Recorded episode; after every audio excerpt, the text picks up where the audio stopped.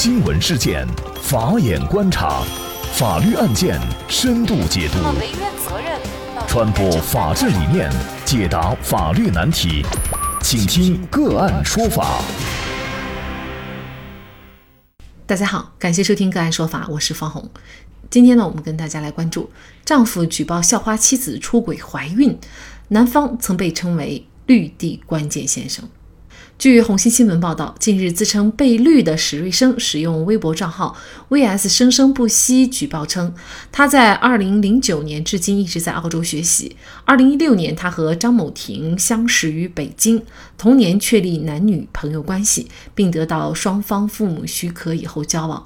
那史瑞生自述，在张某婷父母许可下，二零一七年七月，当张某婷从北京联合大学毕业以后，就前往澳洲和史瑞生共同生活。他同时在麦考瑞大学就读研究生。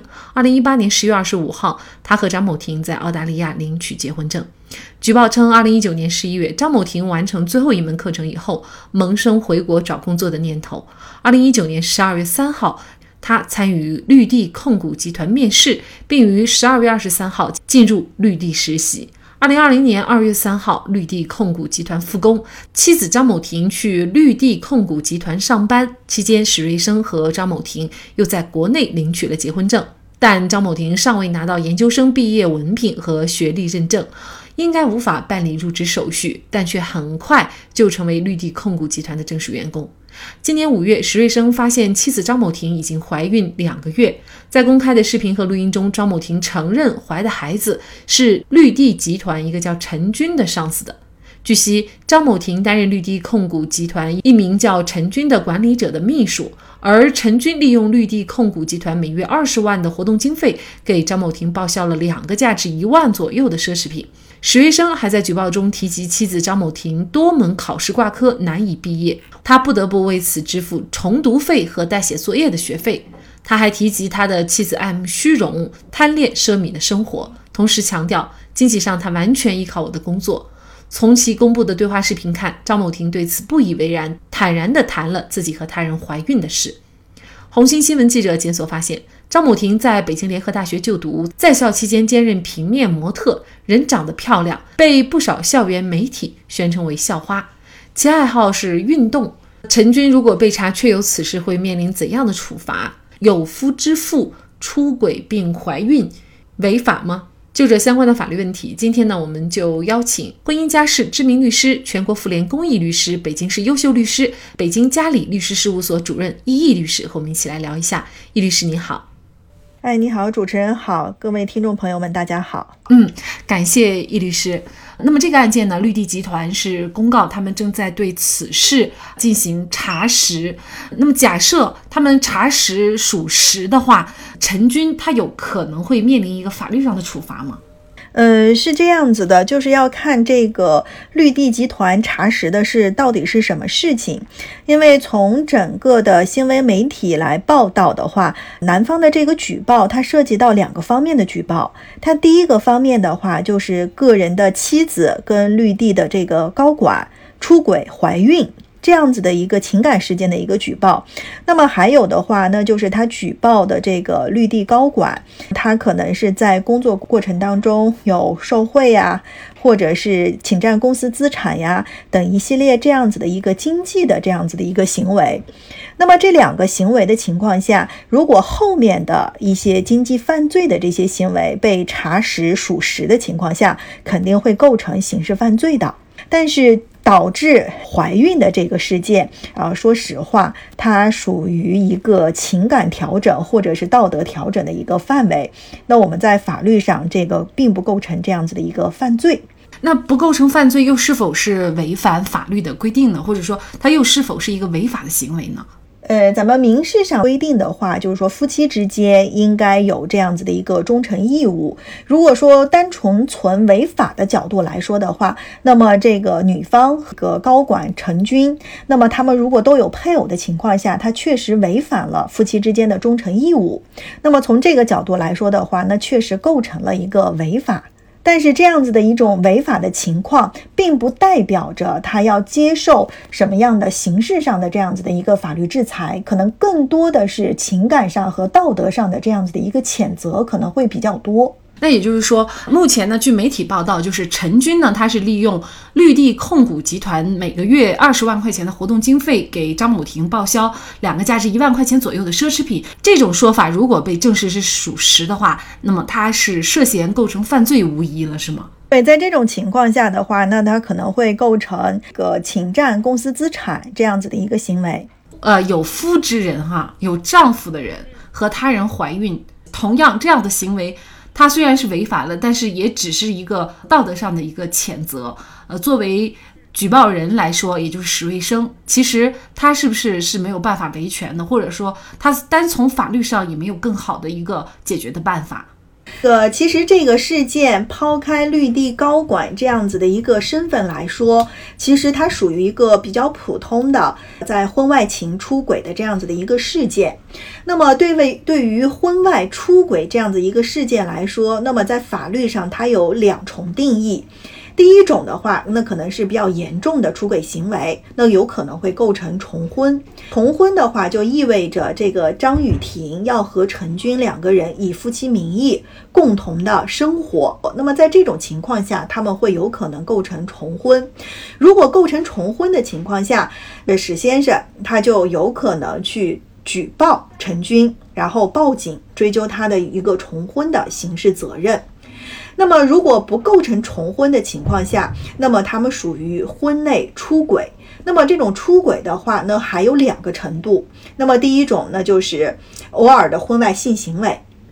那么如果只是偶尔的婚外性行为的情况下，说实话，这并不是一个法律调整的一个范畴，只能说它构成了婚姻法上的一个出轨，对于违反夫妻忠诚义务的这样子的一个婚姻过错。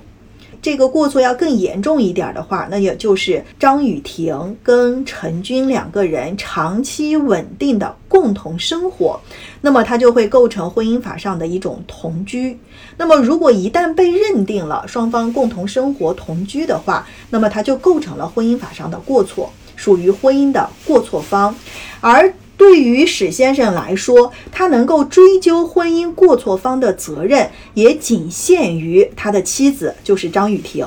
他不能够说去直接追究陈军的这样子的一个责任。那么陈军的话呢，可能是只能承担的是道德谴责的这样子的一个情形。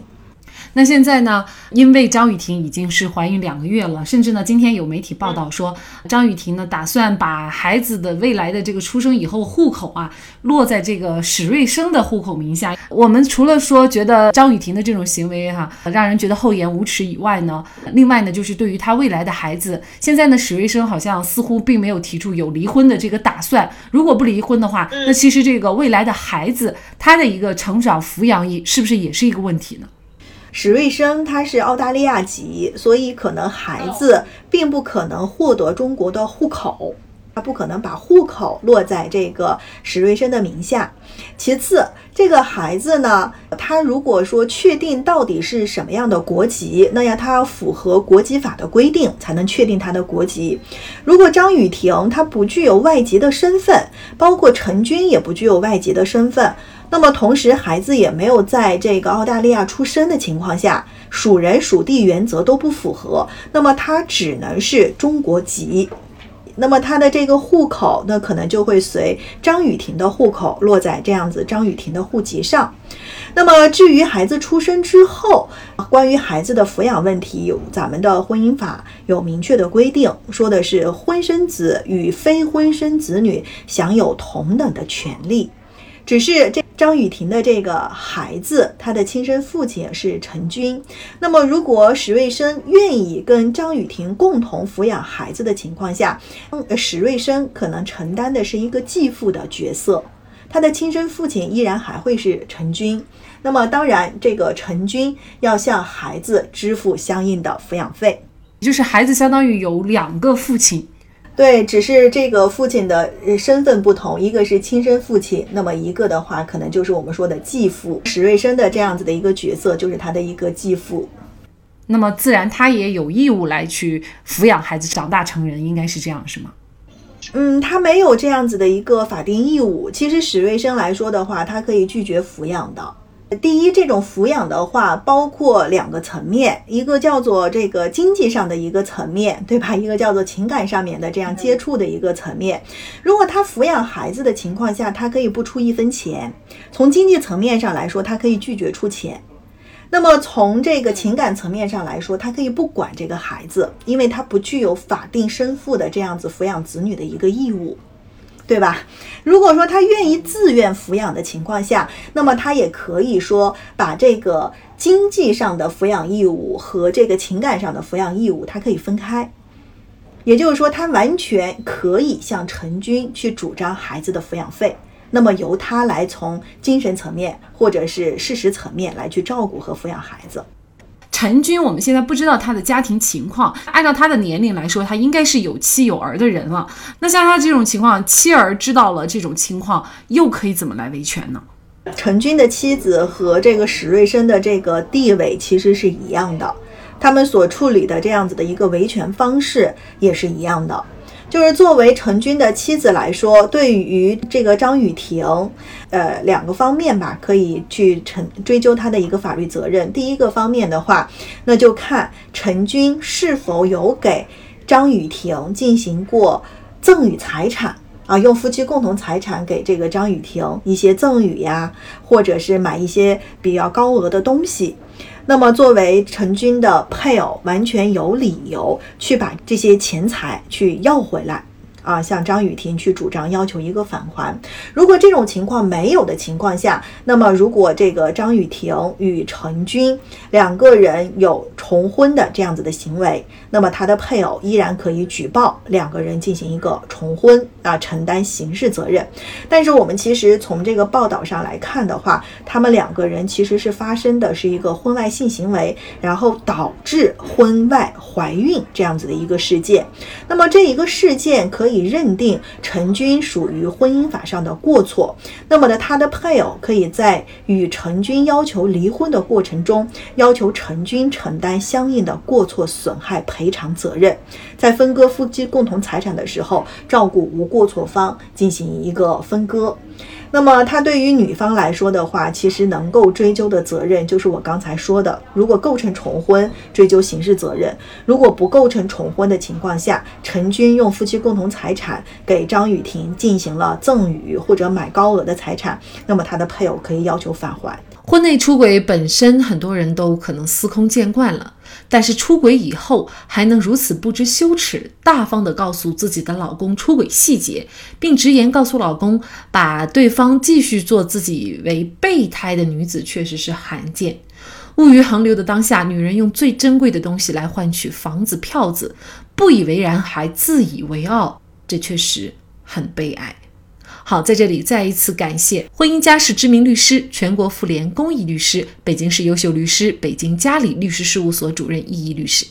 那另外，我们本周五个案说法的直播会继续开启。这周五的主题呢是不具备偿还能力的高息借款构成诈骗罪。那么同时呢，我们会邀请资深律师王绍涛律师呢，就大家所关心的关于借款讨债。方面的法律问题呢，直接回答大家的咨询，和大家共同来交流。欢迎您在这周五晚八点准时收听，我们下期节目再见。那么大家如果想获得我们节目的图文资料，欢迎您关注“个案说法”的微信公众号，在历史消息当中就可以找到这期节目的全部图文资料。那么大家在生活工作当中遇到一些法律问题呢，也欢迎大家向我们进行咨询。您可以添加幺五九七四八二七四六七这部手机号码的微信号，就可以找到我们。他们都非常的资深、专业和负责任。感谢您的收听，我们下期节目再见。另外，您还可以通过界面新闻 APP 收听我们的节目。